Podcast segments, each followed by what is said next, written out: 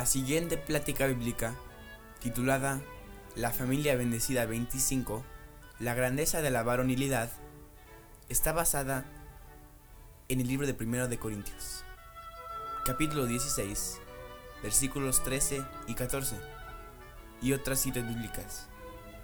Y se celebró el 20 de mayo del 2015 por el predicador Carlos Treviño del grupo Mateo 514.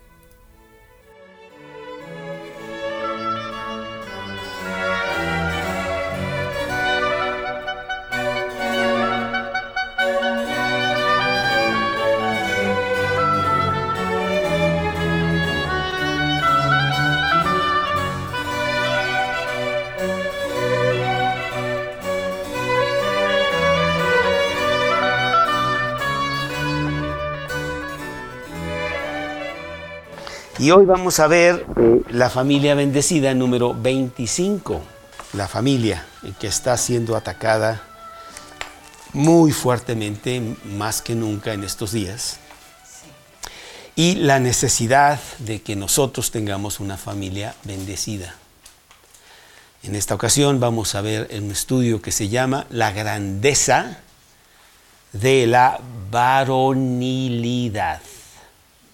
Varonilidad, los varones.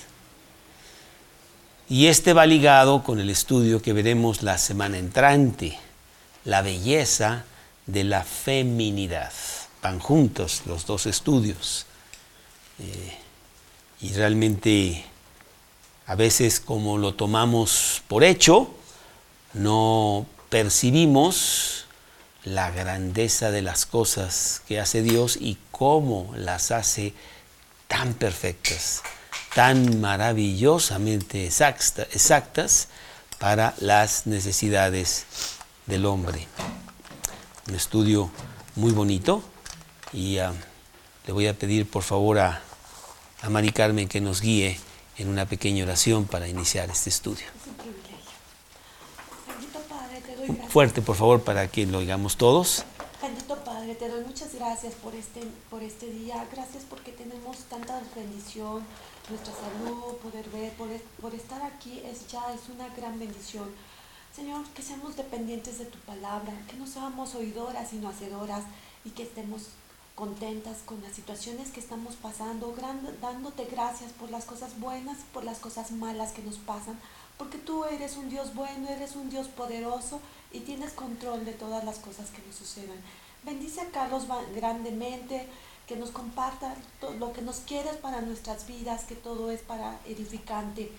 Qué bueno por todas las personas que ya llegaron, pero más por las personas que están por llegar. Tráelas bien, Padre, para que podamos crecer en tu palabra.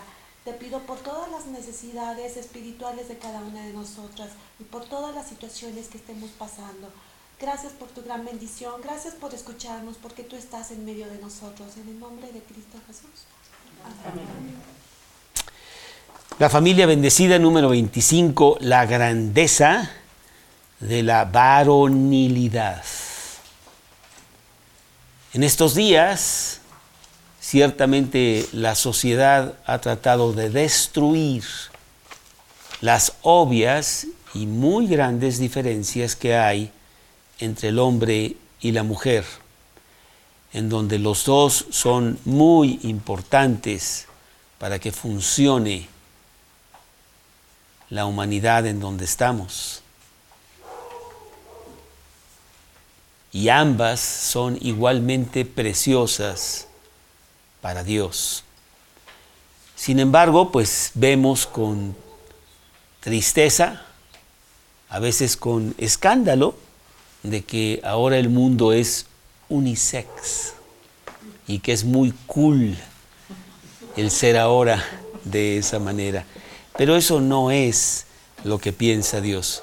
Y por lo tanto tenemos estos dos estudios para ver cómo Dios tiene algo muy especial para estas ah, dos clases de hombre que Dios ha hecho. El hombre, el varón, y la mujer, la dama. Entonces vamos a empezar nuestro estudio con Primera de Corintios, capítulo 16, Primera de Corintios, capítulo 16, 13 y 14. Primera de Corintios 16, 13 y 14. Y el versículo dice así, velad, estad firmes en la fe, portaos varonilmente y esforzaos. Todas vuestras cosas sean hechas con amor. Yo vi uh, otra versión de la Biblia, la Biblia de las Américas, que también es muy moderna y que es muy precisa. Y en lugar de decir portaos varonilmente, dice terminar como hombres. Y yo me quedé pensando, ¿por qué dirá eso? ¿Qué quiere decir eso? El hombre va hasta el fin, derramando hasta la última gota de su sangre, siendo hombre. Porque este estudio es para hablar del varón. Y que no nos quedemos a medio camino. El varón fue hecho para ser duro y fuerte, pero todo hecho con amor. Bueno, pues qué gran definición nos está dando Dios en este versículo de lo que es un hombre de Dios. Con frecuencia se nos tacha de que como no peleamos algunas batallas, se nos cataloga como mensos. Pero hay que cambiar una letra. No es mensos, es mansos. Porque el cristiano sabe qué batallas pelear. Algunas hasta la muerte y otras las ignora totalmente por ser cosas absolutamente sin importancia. Eso lo queremos para nosotros. Eso lo queremos para nuestros hijos, a quienes estamos entrenando para que salgan a la vida y puedan influenciar a su generación, así como que nosotros seguimos queriendo influenciar a nuestra, a nuestra generación. Pero es una mezcla muy difícil, pero muy clara de balancear. El hombre de Dios es un hombre de acero, pero es un hombre de terciopelo. Es una piedra gigantesca que te aplasta, pero al mismo tiempo es barro que con el agua se desmenuza. Es fuerza y es ternura al mismo tiempo, porque Él sabe quién es Él, cristiano, y sabe también a quién pertenece, a Cristo. Y eso le da gran fuerza para tener este balance perfecto, independientemente de que el mundo piense totalmente diferente. En el cristianismo los últimos son los primeros. En el mundo no es así. ¿Cómo crees que yo voy a ser el último? En el cristianismo el que sirve es el más importante. Eso no es en el mundo. En el mundo queremos tener muchas personas que nos sirvan por la gran importancia de nuestra posición. Muy diferente. Por lo tanto, el mundo nos desprecia. El mundo tiene una filosofía totalmente contraria a lo que dice la Biblia. Imagínate, la Biblia dice que pongas la otra mejilla si te pegan en una. Absurdo, ¿cómo crees? Tú defiéndete, saca el cuchillo, mátalo, diría el mundo. Pero no es así lo que Cristo nos, nos enseña. Y queremos nosotros levantar hombres que sean hombres, hombres de Dios, que se comporten varonilmente, que se esfuercen, que se esfuercen en la fe. Una familia bendecida prepara con mucho cuidado a sus hijos para poder lanzarlos a la vida con gran precisión y que ellos den en el blanco. Y el blanco es que sean cristianos, que vengan a Cristo y después que sean usados por Cristo para que ellos sean los pregoneros en su generación.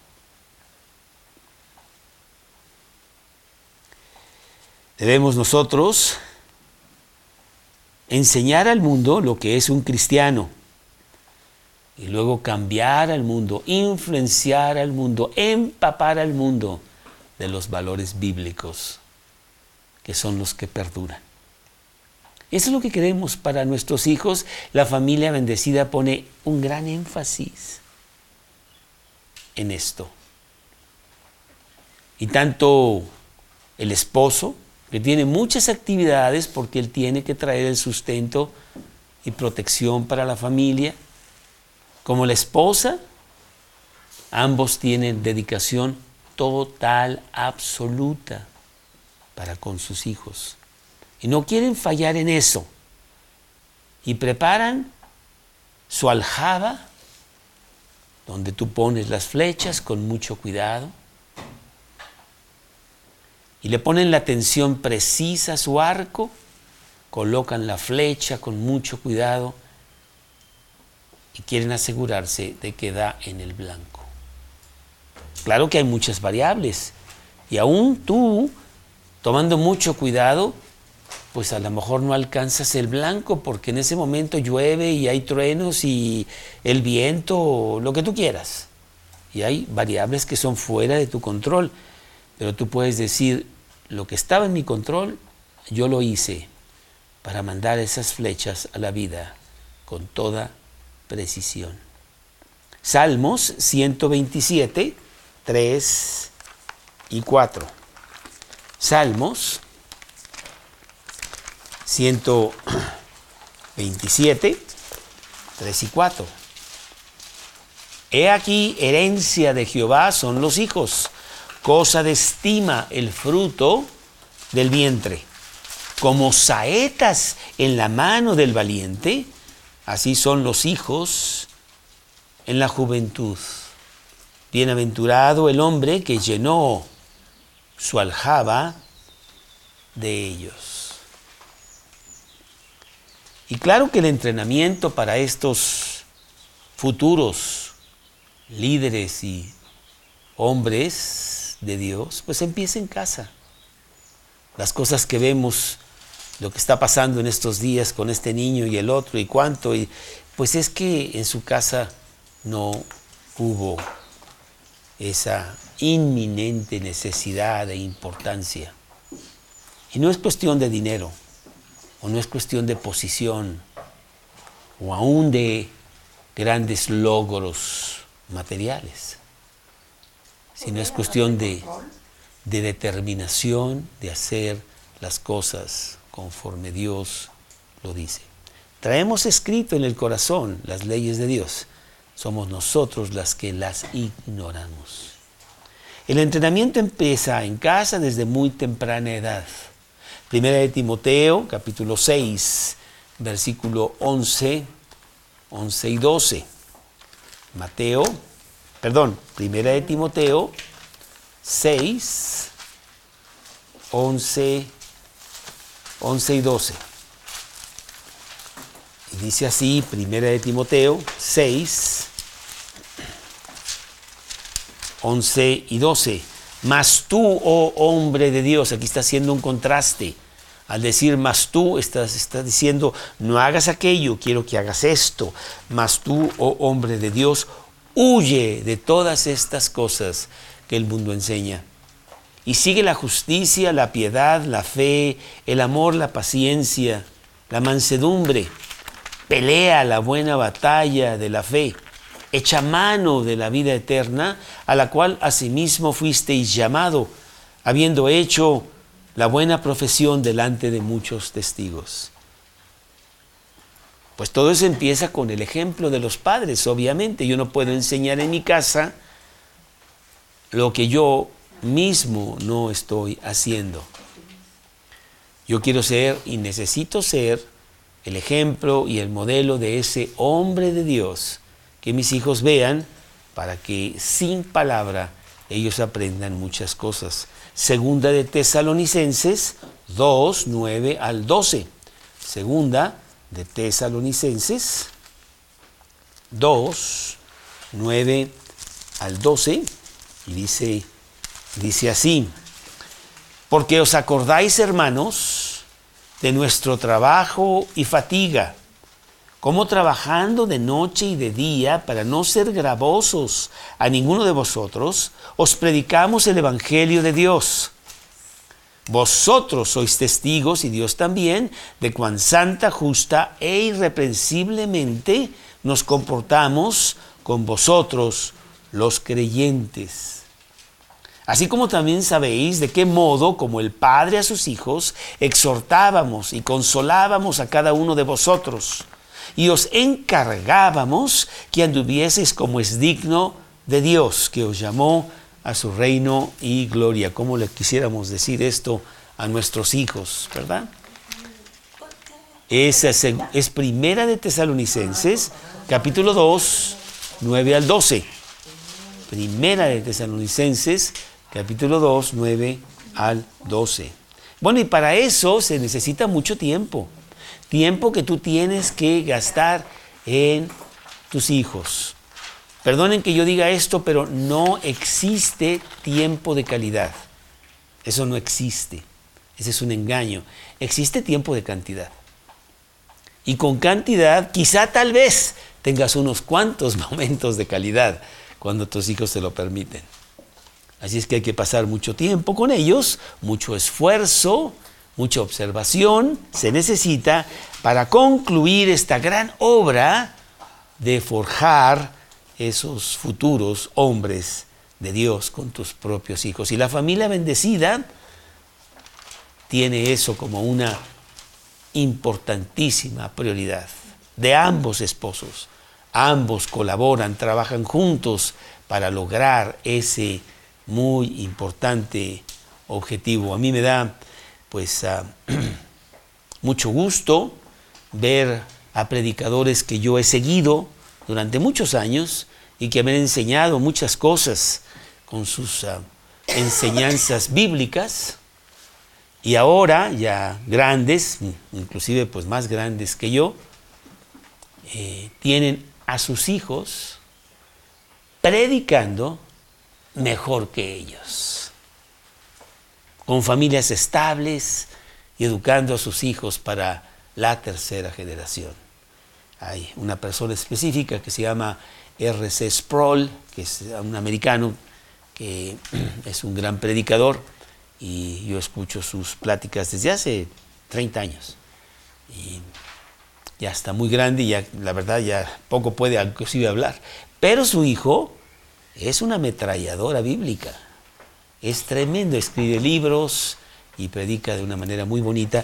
Algo aprendió en su casa con sus padres. Y yo digo, mira nada más qué enseñanza, qué ejemplo nos está dando a nosotros, no para que nuestros hijos necesariamente sean los predicadores y misioneros, que lo pueden ser y lo deben ser en el lugar donde Dios los pone, porque predicadores y predicadores y misioneros somos todos, en el hospital, Ah, en, la oficina de trabajo, en el avión o donde Dios te ponga. Todos somos sacerdotes, sacerdotes de Dios. Por lo tanto, para esta gran obra con tus hijos, no escatimes, no pidas descuento, sino paga el precio y más, para que finalmente tú puedas darle cuentas a Dios y Él te pueda decir, siervo fiel, en lo poco has sido fiel, en lo mucho te pondré. Y yo creo que será una de las grandes cuentas que tú tendrás con Dios. ¿Qué hiciste con los hijos que yo te di? ¿Y cómo utilizaste tu tiempo para darles a ellos lo que ellos tanto, tanto, tanto necesitaban? Bueno, pues hoy nos dedicaremos exclusivamente al varón y la semana entrante hablaremos de las doncellas. Una familia bendecida atesora ese trabajo como la niña de sus ojos. Importantísimo, más importante que cualquier otro. Este domingo que eh, estábamos en una premiación de, natación, la, eh, la, persona que habló, que era uno de los entrenadores, eh, dijo algo muy cierto.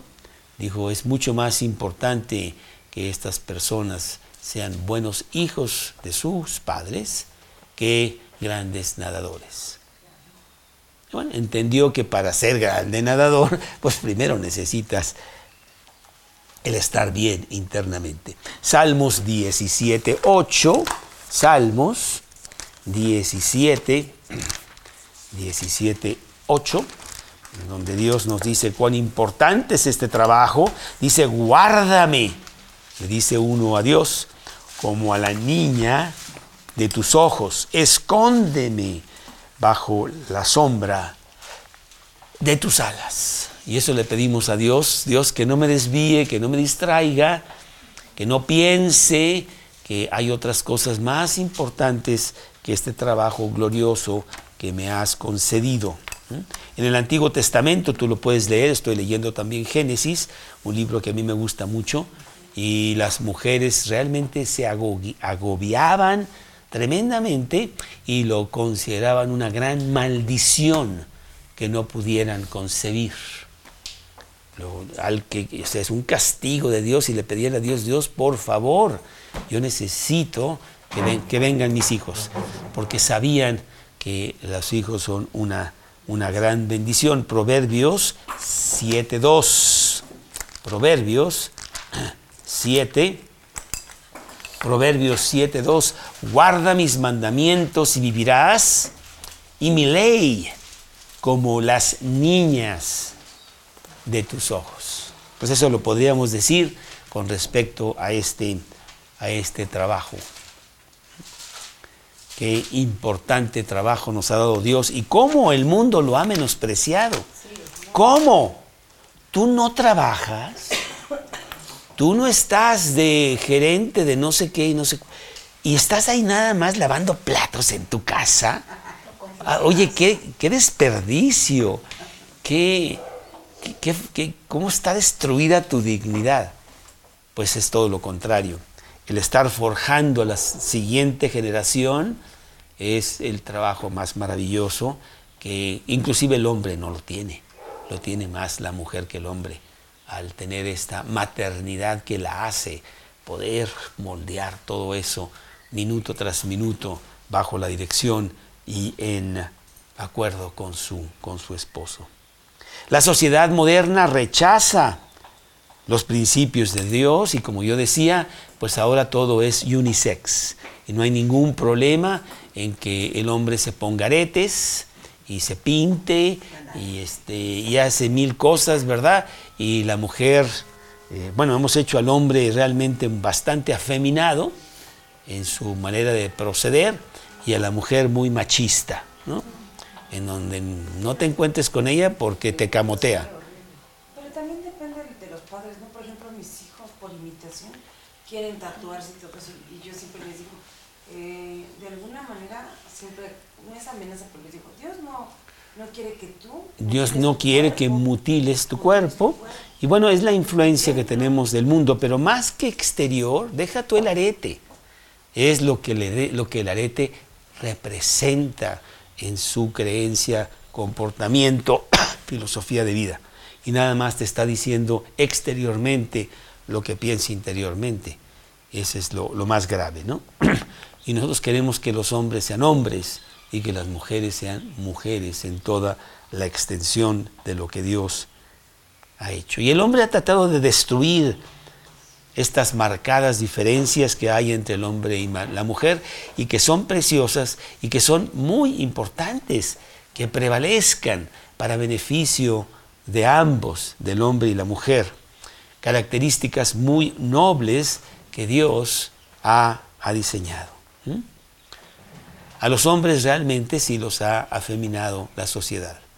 Y a las mujeres, pues ahora te digo que ya están en el box y no dudo que muy pronto se van a estar peleando en el box con los hombres y les ganen de todo, a patadas o como sea. Y ya están en el fútbol americano y no importa ya, todo es igual y somos iguales. Y, este, y si no te gusta, pues ahí está el abogado y nos divorciamos y me consigo otro. Claro, peor, pero me lo consigo. Y bueno, pues esas son las cosas que ahora, ahora estamos estamos viendo. La grandeza del trabajo de Dios, ciertamente el hombre ha tratado de cambiarla, pero no la cambiará, ¿eh? porque Dios tiene su diseño y el hombre ni siquiera ha entendido cómo es que viene la vida, mucho menos cambiarla. Mateo 24, 35 dice, el cielo y la tierra pasarán, mas mis palabras no pasarán. El hombre tiene ahora muchos juguetes ahora, pero lo básico lo ha inventado Dios y no hay manera que se cambie. ¿eh? Ni la vida ni la muerte, ni, el comportamiento, ni los instintos que Dios ha puesto, ni eh, la necesidad que tenemos, que tenemos de Dios. Espero que al final de ahorita de la plática voy a poner una cancioncita que acabamos de subtitular para que tú la oigas. Tiene un mensaje muy bonito acerca de este maravilloso mundo. Mateo 5, 18 y 19 dice básicamente lo mismo. Mateo 5, 18 y, y 19. Dice, de cierto, de cierto os digo, que hasta que pasen el cielo y la tierra, ni una jota, ni una tilde pasará de la ley hasta que todo se haya cumplido. De manera que cualquiera que quebrante uno de estos mandamientos muy pequeños y así enseña a los hombres muy pequeños será llamado en el reino de los cielos. Mas cualquiera que los haga y los enseñe, éste será llamado grande en el reino, en el reino de los cielos. ¿Mm? Entonces el mundo se cansará de tratar de cambiar las cosas no podrá. Pero ciertamente sí ha hecho mucho daño a nuestros hijos, sí nos ha hecho mucho daño a nosotros mismos y debemos nosotros de contraatacar, realmente de sacar también las armas y defendernos contra todos esos cambios que el hombre quiere hacer. Y hay muchos cambios que el hombre quiere hacer, porque bueno, el matrimonio está definido como la unión entre un hombre y una mujer, pero ya no para el mundo ahora es la unión de uno con otro como quieras y como te dé la gana. Inclusive, pues si no, sí, sí, si ya no puedes tener hijos, porque ya naturalmente no los puedes tener, porque tu pareja y tú no lo pueden hacer, pues adoptamos por ahí, ¿verdad? Y les enseñamos lo terrible de este nuevo diseño y hacemos más ladrones y más broncas y vamos derecho a la destrucción de la humanidad con todo, con todas estas cosas. Debemos pues pelear por los ideales que encontramos en la Biblia y pelear hasta morir. Por eso dice el, versículo, ¿verdad? Que nos comportemos varonilmente, que terminemos como hombres, aún contando la vida. Como decía el, como dice el, el himno nacional, ¿verdad? Un hombre, un soldado en cada hijo te dio. ¿Para qué? ¿Para la patria? Pues imagínate cuánto más para Dios, ¿no? Así es. Estar firmes en la fe, fuertes y constantes en medio de de un mundo perverso. Filipenses 2, 15 y 16. Filipenses 2, 15 y 16. Filipenses 2, 15 y, y 16. Dice Filipenses 2, 15 y 16, que seamos irreprensibles y sencillos, hijos de Dios sin mancha, en medio de una generación maligna y perversa, en medio de la cual resplandecéis como luminares en el mundo, asidos de la palabra de vida. El cristiano es como una luciérnaga. Y a lo mejor pues ya no estamos muy familiarizados con ellas porque no vivimos en tierra caliente, pero tú has ido por ahí, ¿verdad? Y en las noches, ahí en la playa, no sé qué, ves estas luciérnagas que inclusive lucen más entre más oscuro sea el panorama. Y nosotros somos esos luminares en el mundo, esas luciérnagas que van destellando luz en medio de una oscuridad realmente atroz, muy, muy profunda. ¿Mm? Personas que sin miedo nos enfrentamos a las ideas anti Dios que hoy prevalecen y, los y las desafiamos con la palabra de Dios. Y decimos, no, esto es lo que dice, lo que dice Dios. Lo creas o no lo creas. El que tú pongas el dedo para tapar el sol no hace que el sol no exista. Si tú crees que Dios no existe, eso no hace que Dios no exista. Te estás haciendo tonto solo. Y luego vemos las consecuencias, porque en la Segunda Guerra Mundial, pues hubo 60 millones de muertos. Y tú dices, ay, mira qué tragedia. Pues si tú la provocaste, eh, eh, dejando que hubiera más y más egoísmo, soberbia eh, y todo esto, y llegamos a matarnos unos a los otros. Sí, con la espada del Espíritu, que es la palabra de Dios, vamos al mundo y les decimos las cosas tal cual son. Somos pacificadores, dice la Biblia. Tratamos de impedir que haya guerra, pero defendemos la causa de Dios hasta la muerte. Efesios 6, 17 dice precisamente que somos soldados de Cristo y tenemos la mira de atacar, no de nada más de defendernos, sino de atacar. Efesios 6, 17. Tomad el yelmo de la salvación y la espada del Espíritu, que es la palabra, la palabra de Dios.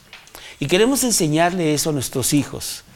Queremos que sean hombres, no mequetrefes, que a veces digo, ¿qué, qué, qué quiere decir esa palabra? Pero quiere decir basura, debiluchos, mequetrefes, basura, débiles, que no se pueden ni siquiera sostener, sino que tiene que sostenerlos el mundo del cual dependen totalmente. Queremos ser ah, caballeros de la mesa redonda del rey Arturo, como en el siglo XI, con grandes ideales que íbamos y peleábamos contra los dragones mismos para rescatar a aquella doncella que el dragón se había llevado. Y bueno, todos esos ideales, todos esos valores existían en ese tiempo, pero hoy, la verdad, se burlan de ti con, con todo eso, ¿no? A mis hijos les gusta mucho esta, esta posición de este caballero de gran armadura que va y pelea por las cosas importantes, por las cosas importantes de la vida. Necesitamos hombres jóvenes que sean diferentes, muy diferentes a lo que este mundo predica y que peleen las batallas de Dios. Pero al mismo tiempo que sean tiernos, sensibles, que mis hijos constantemente, ay papá, mira un perrito ahí, ¿cómo anda solo ahí en la calle? ¿Cómo es posible que nosotros como sociedad permitamos eso? Y mira ese niño, tiene cuatro años y son las diez de la noche y ahí está en la esquinita. Y la mamá pues ahí tirada, o sea, que, bueno, cuando menos hay sensibilidad. Y queremos que nuestros hijos tengan esa sensibilidad, sean tiernos y amorosos y muy respetuosos para con el sexo opuesto en donde cuidas inclusive tu lenguaje para no ofender, que ya no se ve en estos días. Al contrario, ellas son las que te dicen de qué te vas a morir. ¿no? Y bueno, son cosas que ya no se ven. Yo me acuerdo, ya no he ido yo al, desde hace mucho ya no he ido yo a Londres, pero yo me acuerdo eh, el estar impactado que tú te subías al metro y la primera parte del metro decía claramente, estas sillas reservadas para los ancianos y damas. Y vio que ya lo quitaron, eso no existe. Al contrario, te subes al, te subes al, autobús y te peleas a ver si quieres sentarte. Y si viene una señora, inclusive con un niño, pues a ver qué hace. Decir, que ella es muy macha y sabe muy bien, ella no me necesita. Y si te llegas a parar para darle el asiento a ella, te insulta y te pega. ¿Cómo es posible? Sí, sí, sí. Así es. Pues son cosas que, que realmente se han, se han perdido, pero Dios quiere que seamos corteses y galantes hacia ellas y realmente tener una verdadera educación mostrando nuestro nuestro cristianismo y eso lo queremos aprender, lo queremos enseñar en casa. Filipenses 4:5, vuestra gentileza sea conocida de todos los hombres. El Señor, el Señor está, está cerca. Eso es lo que debemos de hacer nosotros. Segunda de Timoteo 1, segunda de Timoteo 1, 13 y 14. Segunda de Timoteo 1.13 y, y 14. Retén, retén la forma de las sanas palabras que de mí oíste, dice Pablo, en la fe y amor que es en Cristo Jesús. Guarda el buen depósito por el Espíritu Santo que mora en, en nosotros pues yo espero que mis hijos guarden todas estas enseñanzas que les estamos dando y que estén con ellos el resto de sus vidas, cuando inclusive nosotros pues ya no estemos y estén luchando por la vida ellos y peleando con ese mundo que va totalmente en, en, sentido, en sentido contrario. ¿Dónde vamos a ver esa clase de gente? Pues los cristianos. Y como ya no hay, pues los tenemos que forjar nosotros. Tenemos que levantar a estos hombres y mujeres a que ellos hagan esto para ver tal vez si enseñan algo, enseñan algo a, a los demás. Nehemías 4, 4, 14. Nehemías está antes de Job, ahí en medio de la Biblia. Nehemías 4, 14. Nehemías 4, 14 dice, dice así un hombre que estaba peleando por Jerusalén y quería reconstruir Jerusalén y tuvo que ser pues muy fuerte para hacerlo. Nehemías 4:14. Después miré y me levanté y dije a los nobles y a los oficiales y al resto del pueblo, no temáis delante de ellos. Acordaos del Señor, grande y temible, y pelead por vuestros hermanos, por vuestros hijos, por vuestras hijas, por vuestras mujeres y por vuestras casas. Eso es lo que tenemos que hacer, cada uno de nosotros que estamos en las batallas, en las batallas de Dios. Primera de Samuel 25, primera de Samuel 25, 28, dice primera de Samuel 25, 28 yo te ruego que perdones a tu sierva esta ofensa, pues Jehová de cierto hará casa estable a mi Señor, por cuanto mi Señor pelea las batallas de Jehová, y mal no se ha hallado en ti en tus días. El que pelea las batallas de Dios ciertamente será bendecido, bendecido grandemente por Dios. Por lo tanto, no descuides el enseñar el arte de ser hombres a todos estos muchachos que están en tu casa y que Dios te ha dado. Empezando, tu marido siendo el modelo. Y si tu marido no es el modelo, pues pícale ahí para que lo llegue a, lo llegue a ser. Y después no tenga que decir, pues mira nada más cómo salieron nuestros hijos y tú le tengas que decir, pues de tal palo, tal astilla. Entonces, ¿qué pasó? ¿Verdad? Pues mejor, no tengamos esas discusiones y vamos a evitarlas y poner manos a la obra.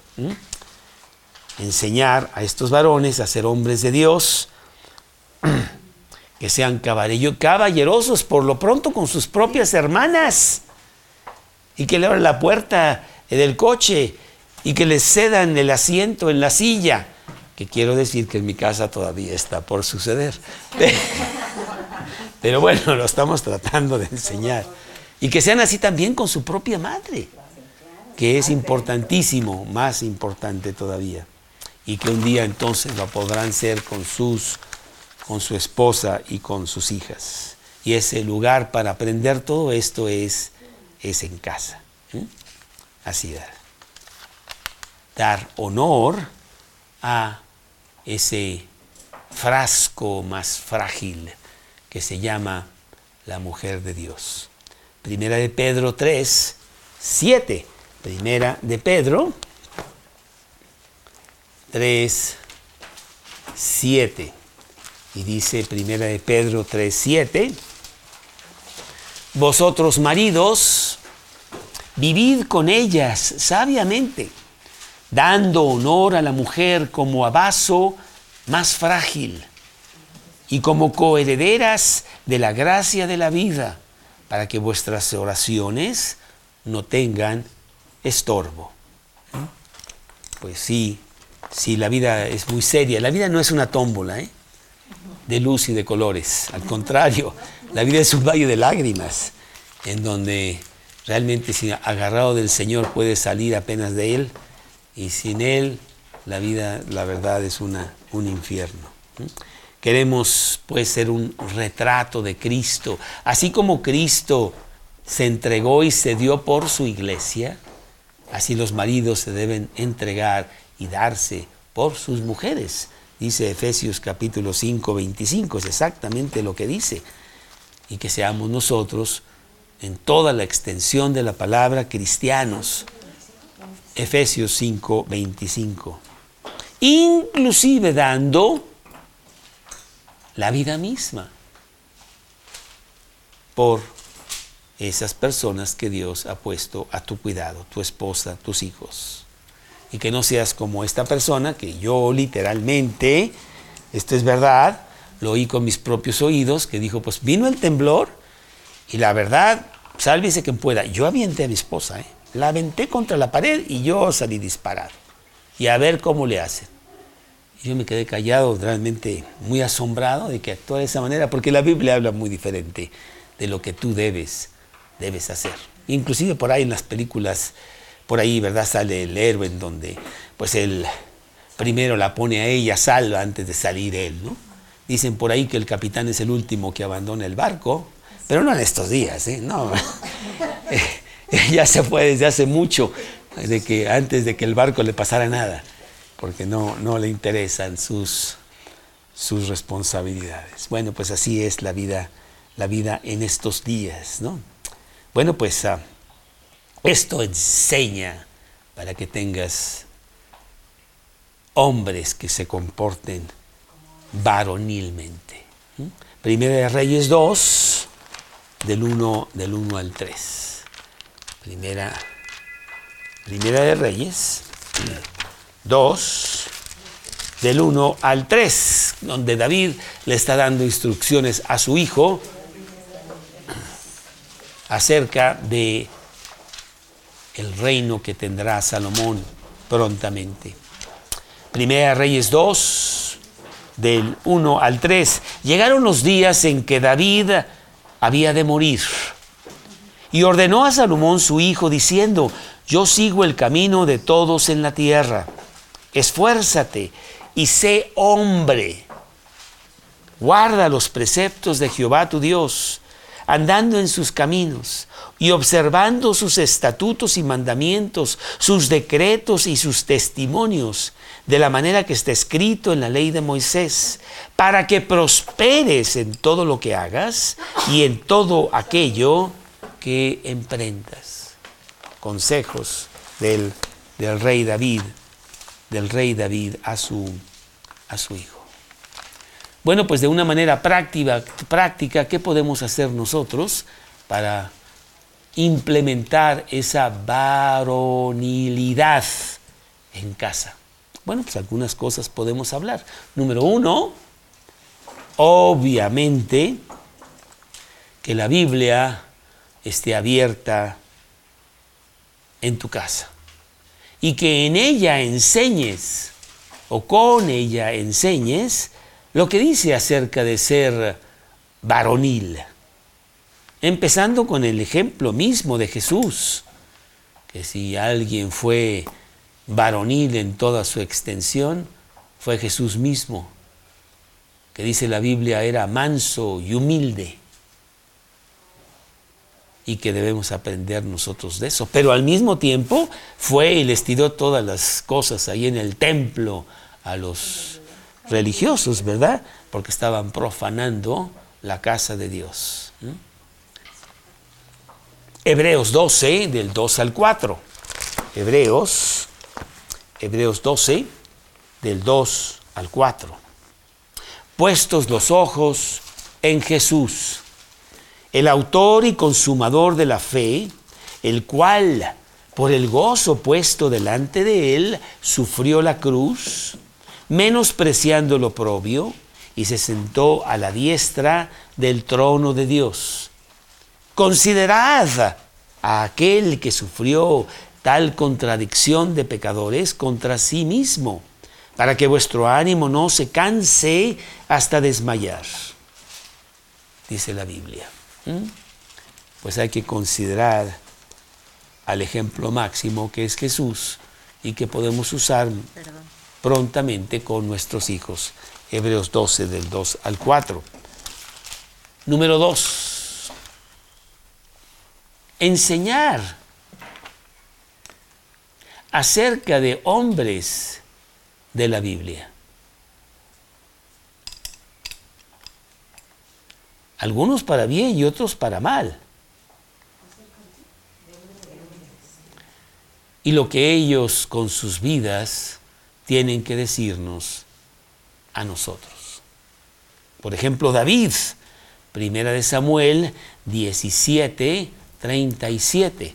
Primera de Samuel 17,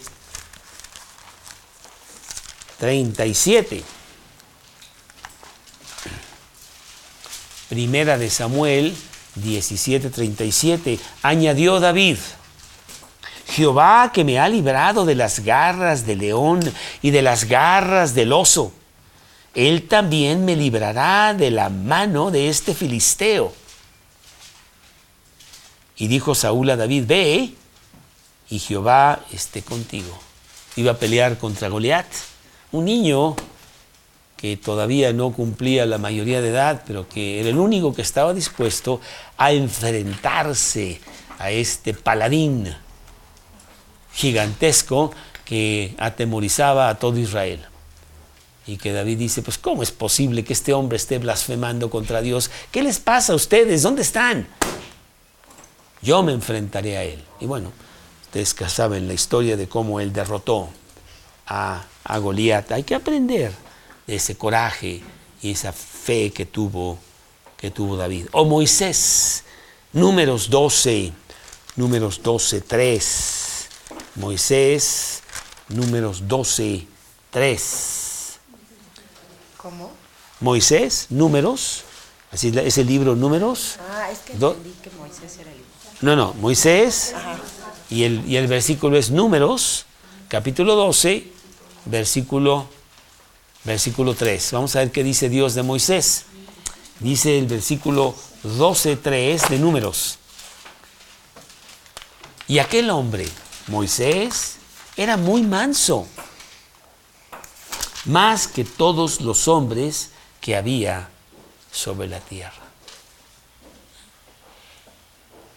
Moisés fue el que derrotó a, Faraón y a todo su ejército con gran fe y el poder de Dios con una vara, ¿no? Pero dice Dios que era, que era manso. Pablo, el apóstol Pablo, segunda de Timoteo 4, 6 y 7. Segunda de Timoteo 4, 6, 6 y 7. que dice así el apóstol Pablo en su última carta que nosotros tenemos en nuestra Biblia de él. Segunda de Timoteo 4:6, porque yo ya estoy yo ya estoy listo, porque yo ya estoy para ser sacrificado y el tiempo de mi partida está cercano. He peleado la buena batalla, he acabado la carrera, he guardado la fe. La conclusión de la, de la vida de Pablo. Y bueno, pues queremos enseñarle a nuestros hijos todo esto. Hebreos 11, 32 al 34. Hebreos 11, 32 al 34. ¿Qué dice la palabra de Dios? ¿Y qué más digo? Porque el tiempo me faltaría contando de Gedeón, de Barak, de Sansón, de Jefté, de David, así como de Samuel y de los profetas, que por su, que por su fe conquistaron reinos, hicieron justicia, alcanzaron promesas, taparon boca de leones, apagaron fuegos impetuosos, evitaron filo de espada, sacaron fuerzas de debilidad, se hicieron fuertes en batallas, pusieron en fuga ejércitos extranjeros.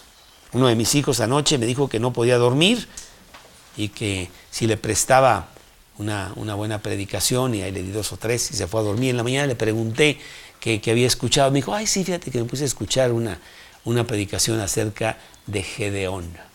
Y bueno, es muy, muy bonita su vida y sus cosas. Y entonces estaba muy estimulado y ya dice que sí descansó muy bien al escuchar esa, esa enseñanza sobre ese, ese, gran hombre, hombre de Dios, pues queremos enseñarles a nuestros hijos a ser varonilmente a través de esos ejemplos que Dios nos ha dejado en la Biblia. Número tres. Número, número tres.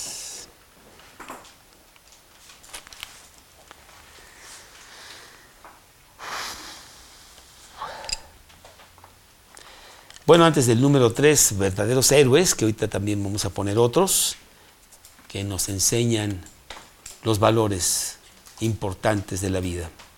Valores como diligencia y control.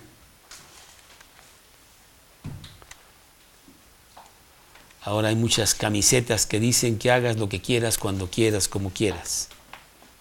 Eso no es lo que dice la Biblia. La Biblia habla de control. Hay cosas a hacer y hay cosas a no hacer. Y hay tiempo para todo, tiempo para nacer y tiempo para morir. Entonces no es posar lo que quieras. No, no, no puede ser así. ¿Mm? Primera de Corintios 9, 25 al 27. Primera de Corintios 9, 25 al 27. Dice, dice así. 1 Corintios 9, 25 al 27. Todo aquel que lucha, de todo se abstiene. Ellos a la verdad para recibir una corona corruptible, pero nosotros una incorruptible. Así que yo de esta manera corro, de esta manera peleo, no como a la aventura, de esta manera peleo con golpeando el aire, sino que golpeo mi cuerpo lo pongo en servidumbre, no sea que siendo heraldo para otros, yo mismo venga a ser eliminado. Él se comparaba con los atletas del, del imperio romano y dijo, pues yo hago lo mismo, pero yo hago por coronas y medallas incorruptibles. Dirigencia, control, disciplina que debemos enseñar. Otra cosa es conocimiento y entendimiento que realmente ellos sepan discernir entre lo que debe de ser y lo que no debe de ser, independientemente que el mundo lo haga o no lo haga. 1 Corintios 14, 20. 1 Corintios 14, 20. Hermanos, no seáis niños en el modo de pensar, sino sed niños en la malicia, pero maduros en el modo de pensar. ¿Mm? Cómo nos influencia el mundo. Si el mundo lo hace, ah, pues entonces se vale. No, eso no quiere decir que si todo el mundo lo hace está bien, para nada.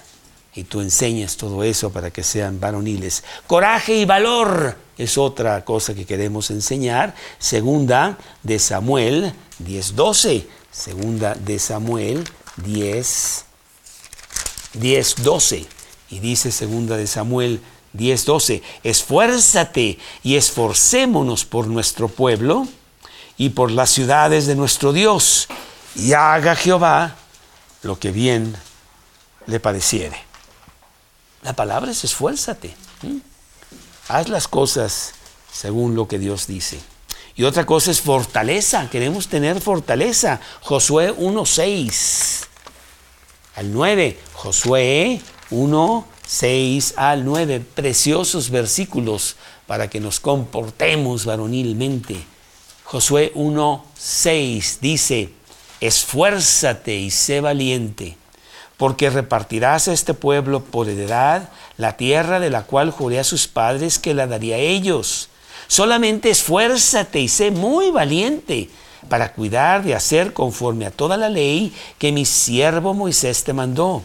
No te apartes de ella, ni a diestra ni a siniestra, para que seas prosperado en todas las cosas que emprendas. Nunca se apartará de tu boca este libro de la ley, sino que de día y de noche meditarás en él, para que guardes y hagas conforme a todo lo que en él está escrito, porque entonces harás prosperar tu camino y todo te saldrá bien. Mira que te mando que te esfuerces y seas valiente. No temas ni desmayes, porque Jehová tu Dios estará contigo en donde quiera que vayas. Bueno, pues, ¿qué más queremos, no?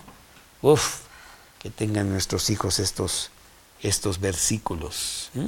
Pero también perseverancia y determinación. Segunda de Timoteo 2, 3, 4 y 3. Segunda de Timoteo 2, 4 y 3. 3 y 4. 3 y 4. Segunda de Timoteo, capítulo, capítulo 2. Y dice, 3 y 4, tú pues sufre penalidades como buen soldado de Jesucristo. Ninguno que milita se enreda en los negocios de la vida a fin de agradar a aquel que lo tomó por soldado. Según de Timoteo 2, 3 y 4. ¿Mm? Y bueno, ser fuertes espiritualmente. Fuertes espiritualmente, Efesios 6, 10 al 13. Efesios 6, 10 al 13. Por lo demás, hermanos, fortaleceos en el Señor y en el poder de su fuerza. Vestíos de toda la armadura de Dios para que podáis estar firmes contra las acechanzas del diablo. Porque no tenemos lucha contra sangre y carne, sino contra potestades, contra principados, contra los gobernadores de, de las tinieblas de este siglo contra huestes espirituales de maldad en las regiones celestes. Por tanto, tomad toda la armadura de Dios y habiendo acabado todo, estar firmes. Número tres, otra cosa que podemos hacer es leer y estudiar héroes de la fe.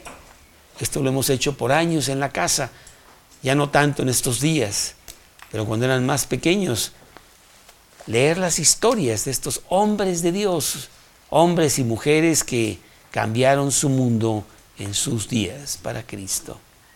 Algunos inclusive dando sus propias vidas, héroes de la fe. Y leer esos libritos que muchos de ellos están en español.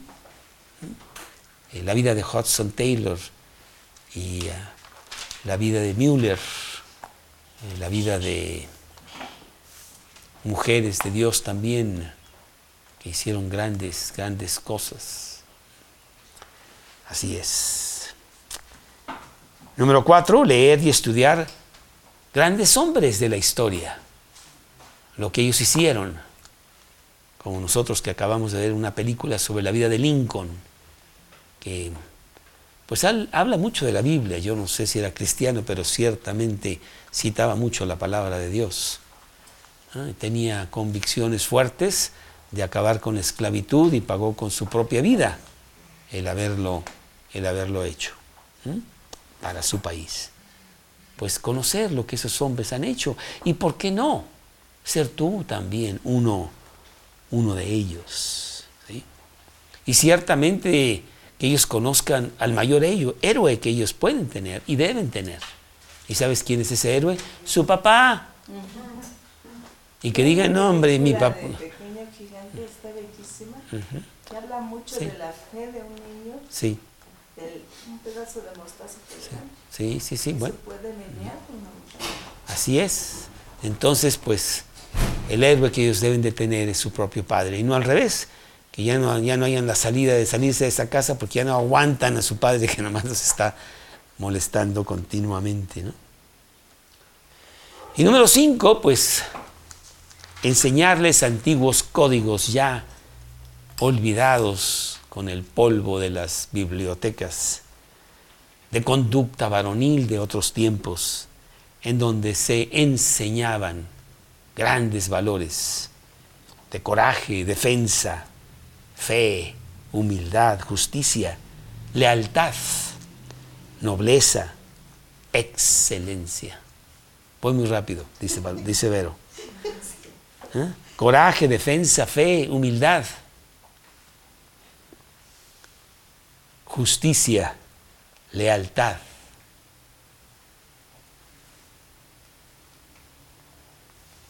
Nobleza, excelencia. Tú eres muy joven, así que no sé si tú llegaste a ver en la televisión o en el cine las aventuras del, del llanero solitario. Pues él tiene un código. Él, tenía, él tiene un código, el código del llanero solitario. Y tú lo lees y tú dices, oye, pues se parece a la Biblia, en donde él habla de todas estas cosas. Del vaquero del oeste que promueve la honestidad, y el juego limpio y el pelear contra la maldad y la caballerosidad, el respeto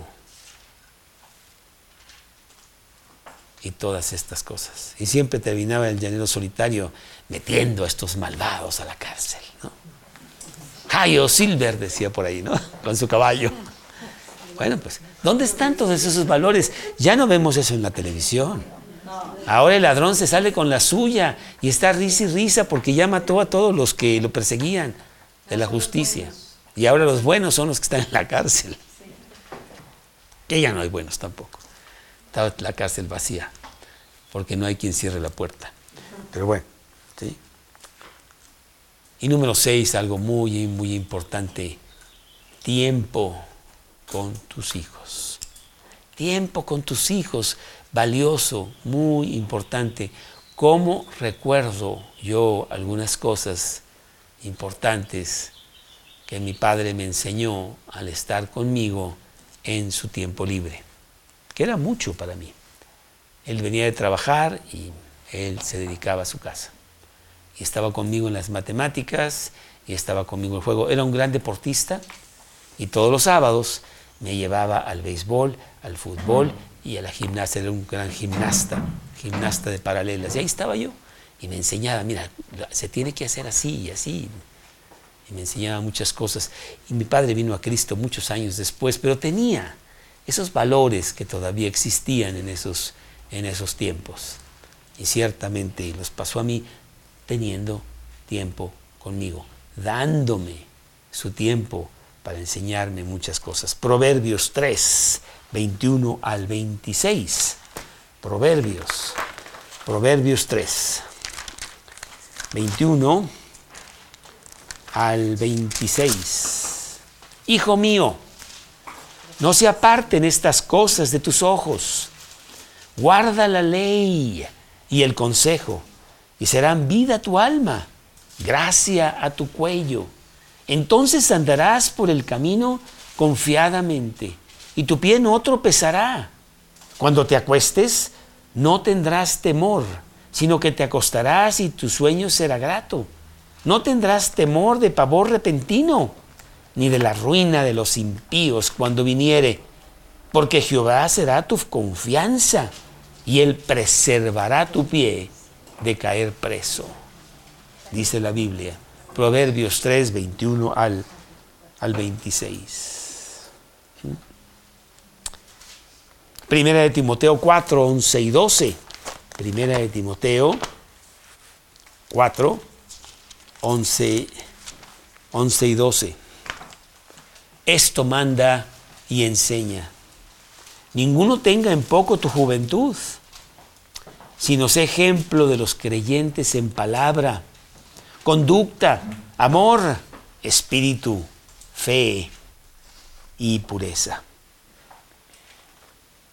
Pues volvemos al, al versículo original de 1 Corintios 16, que en mi casa está por todos lados, inclusive eh, en uh, rótulos que hemos puesto en las paredes, este versículo de 16, 1 Corintios 16,